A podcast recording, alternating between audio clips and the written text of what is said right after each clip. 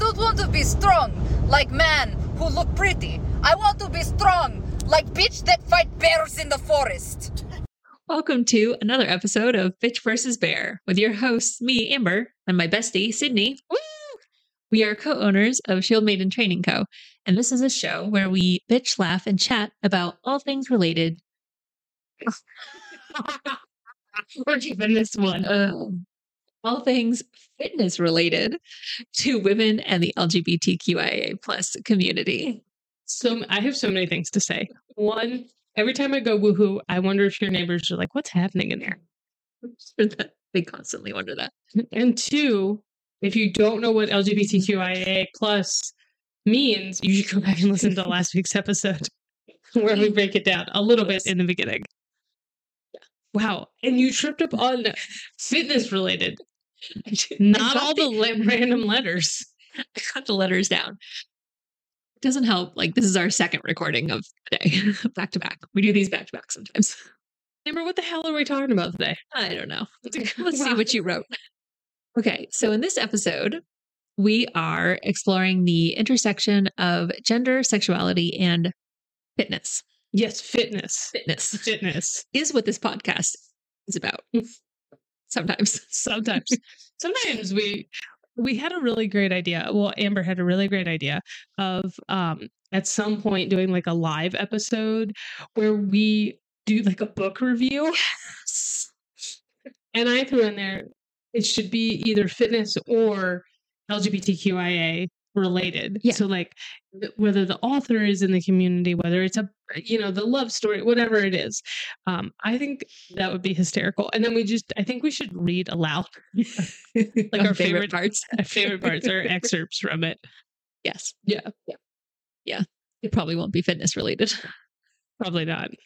But, you know, But this this this spec- episode will be. this episode specific episode will be fitness related. If Amber can say the word fitness. We're going to see. We're going to see. We've got we've got a whole script here to, to figure it out. Okay. So, exploring the intersection of gender, sexuality, and fitness involves understanding how these aspects of identity can intersect and impact individuals' experiences in the fitness realm. Yeah. Exploring and understanding these terms as they pertain to the fitness industry will help us lay the foundation for the role of fitness within the LGBTQIA plus community. Yes. So we're going to explain a little bit about things like gender identity and expression. For example, gender identity refers to an individual's deeply held sense of being male, female, or gender different from their assigned sex at birth. It's important to recognize that people of all gender identities may have diverse experiences and needs in specific fitness spaces. What? Yeah, right. What? Transgender, non binary individuals may face challenges related to accessing gender segre- segregated facilities. So, dealing with misgendering or finding Mm. inclusive spaces that respect their identities. Fitness spaces that offer gender neutral facilities or provide options for individual individuals to choose the space they feel most comfortable can help create a more inclusive environment. I really like the idea of choosing the space you feel most comfortable. Yeah. Of just like, it's open, go for it. I and I, I think I probably talk about this a lot. I think it's so silly to have gendered bathrooms in public spaces. Because people are like, oh no, gender neutral. Like, what will we do? And I'm like, you use the bathroom at your friend's house. It is not labeled male or female. You just go in. It's just a bathroom. And like, what, like, Yeah, I don't I- understand the is so whole like bathroom debate. yeah. It just seems ridiculous. And you know what? If America had proper stalls that didn't stop halfway down to the floor and have six inch gaps on the side, this wouldn't be an issue. You just go to the stall, take care of business, and leave. Like yeah, I mean, a lot so- issues with bathrooms. And it has nothing to do with gender. this is an engineering construction issue. We've we're we're backing out of fitness and into construction. There's there's a lot of issues with bathroom spaces in the public, and and gender is not one of those issues. The sinks that splatter, Like- I come out and I'm like, I didn't pee myself. It was the sink. The sink was the issue. Yeah. There's so many other issues that we could be talking about and trying to deal with, and like I don't understand why this is what we're fixated on. Yeah, I don't know. Anyways, okay, so another what are we talking about? Terms? Terms? Yeah, terms. Terms in fitness, Amber. Okay. You had been talking about what to call this section. Remember what we settled on. True. Okay, that's fair. Another term, um, category, definition, I don't know, whatever you want to call it, uh, that we want to talk about is body image and dysphoria. Yes. You're looking at me like, I said that right. You did. I why I'm looking at you is because we really like broke these out really well for for our own things that we do we have to deal with. Yeah, no, that's true. Um, yeah, my purple section about body image and dysphoria is spot on. Um, so okay, so transit transgender individuals may experience body dysphoria, which is a distress goodness, which is a distressing disconnect. I feel like you did that on purpose. between one's gender identity and their assigned sex characteristics. This can impact their relationship with fitness and exercise. Some individuals may pursue fitness activities as a way to affirm their gender identity or manage dysphoria, while others may face unique challenges in finding fitness routines that actually align with their goals and affirm their sense of self. Mhm. So, pretty much all the people and all the different things. Um, fitness professionals who are knowledgeable about transgender health can offer guidance and support to play a vital role in helping individuals navigate these challenges and feel comfortable in fitness spaces. Yeah, a hundred percent. And we've like we, I feel like we've talked about that before and a lot of like having coaches that are educated and know how to help a diverse population of people. Yeah, Yeah. it, it goes a long way. I, I think it's understated. Like so many people focus on what the facility offers in terms of equipment, uh, what kind of programming or structure they use for their how they deliver fitness, Mhm. and not as much goes to educating on different body types and how to make people feel comfortable once they're actually in the space.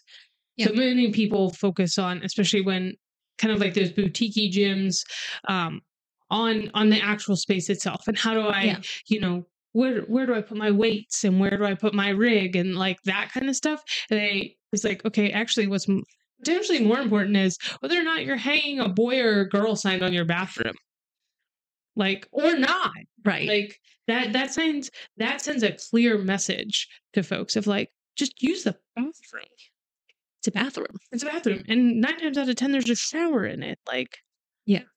most of the time people are going to self-select like you'll start to probably notice a pattern of like you know but i encourage coaches and owners to to not do gendered bathrooms and showers uh especially if you have a single use Yeah. like Like, why does it matter? Yeah.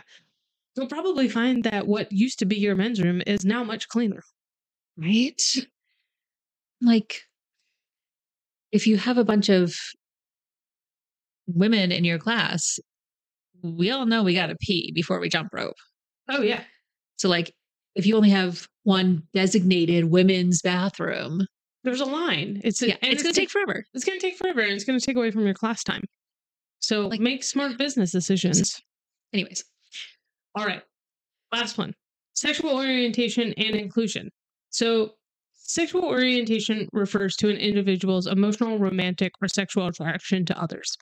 LGBTQ plus individuals may face discrimination or bias based on their sexual orientation in fitness spaces. Creating a welcoming and inclusive environment means ensuring that individuals of sexual orientations feel accepted and respected. This includes promoting inclusive language, educating staff about diverse identities and actively challenging homophobic or heteronormative attitudes and behaviors. We all know those that language around that last little bit of homophobic and heteronormative. Mhm. Um, for example, calling everyone guys or dudes, Mm-hmm. not very inclusive. Just yes. Yep. Um, you know, m- the my favorite, you know, oh, grow a pair. Pair what? A pair of what? Why? Why would I want to do that? Like, They're so sensitive. there's so yeah. There's so I want this. So just about the yeah that language, like, yeah, it's it's crazy.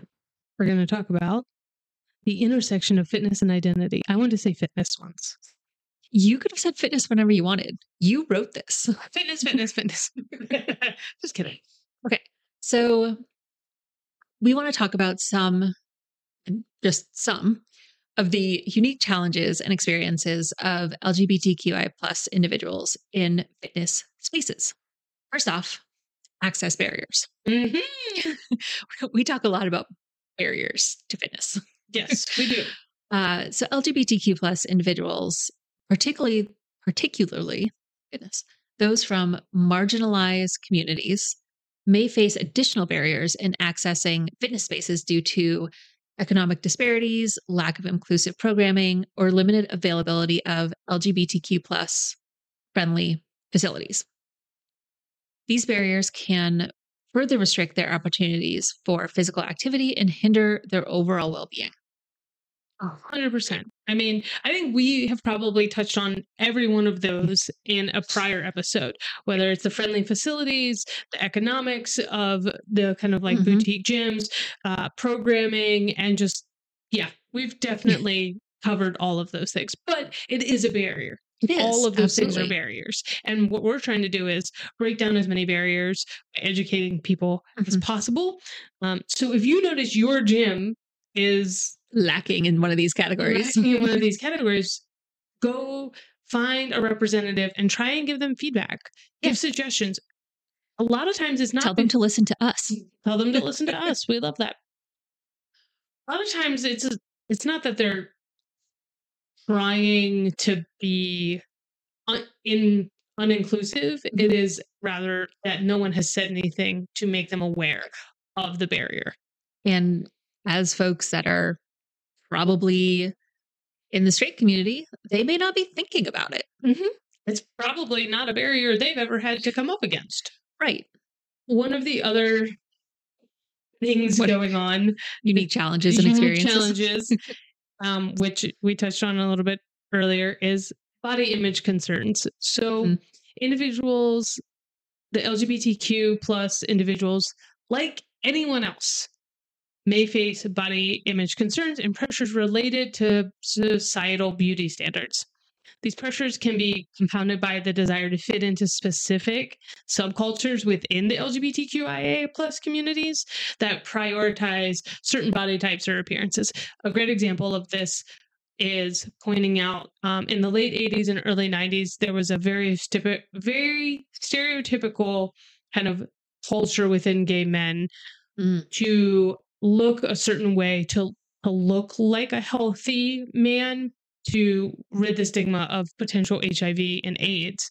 And so they worked out, they had a very like chiseled physique, that kind of thing. So there's definitely certain body types that try they're trying to represent and kind of really showcase so that they can blend a little more into just overall mainstream society.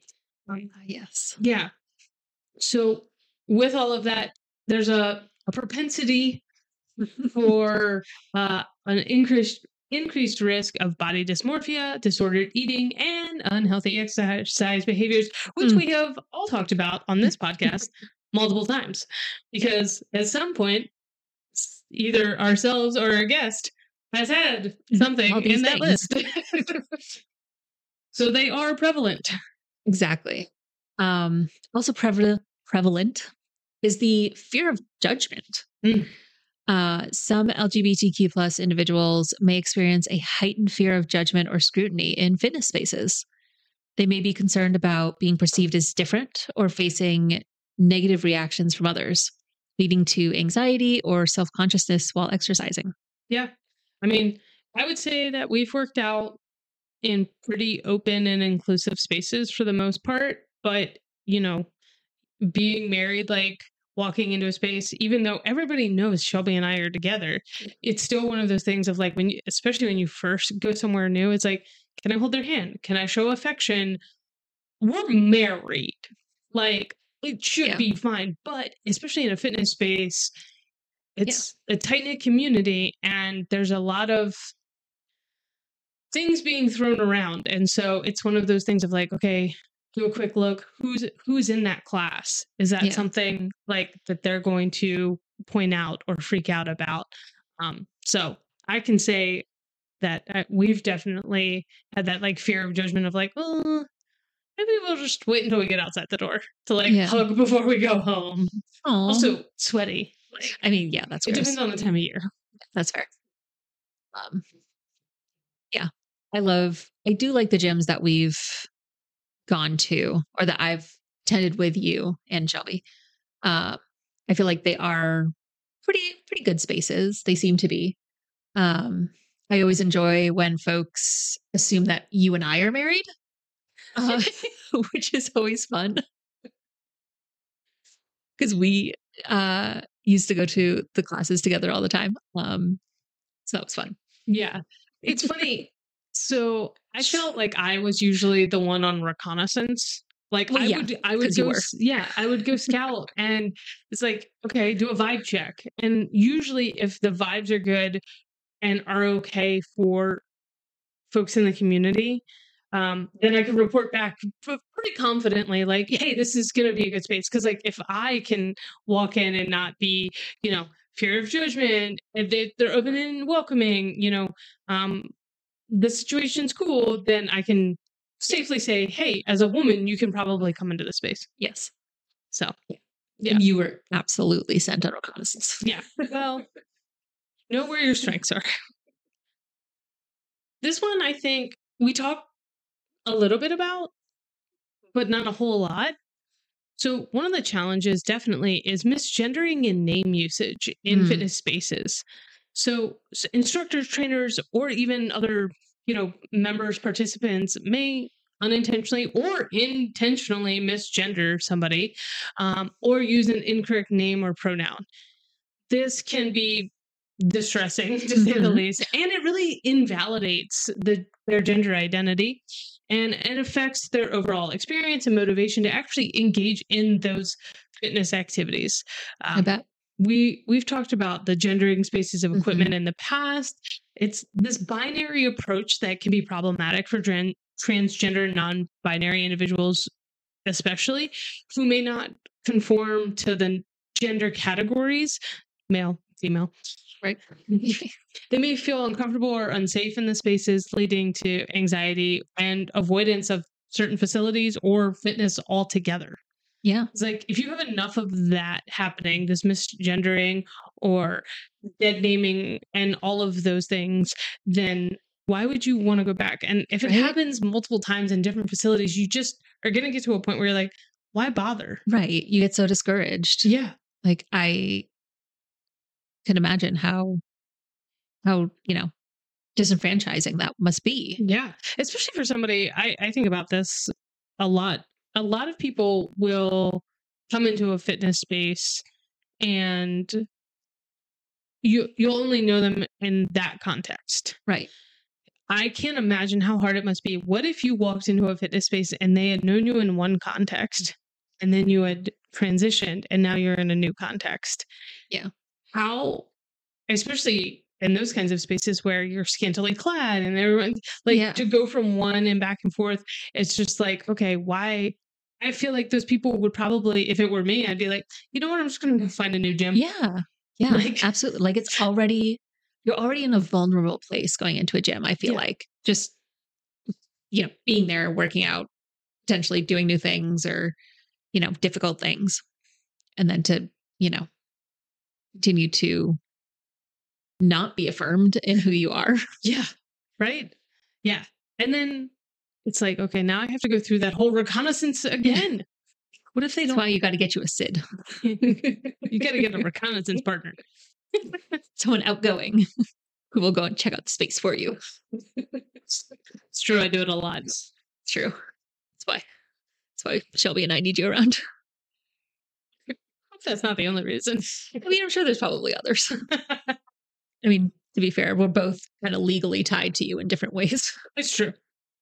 That's how I get you. it's a binding contract. All right.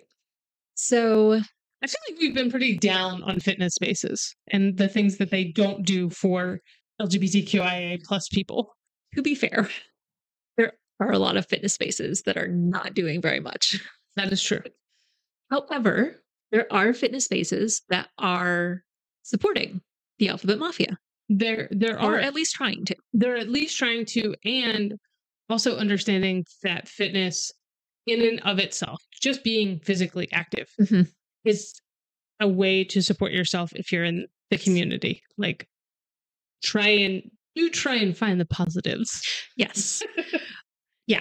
So there are ways that fitness in general and fitness spaces can support the alphabet mafia.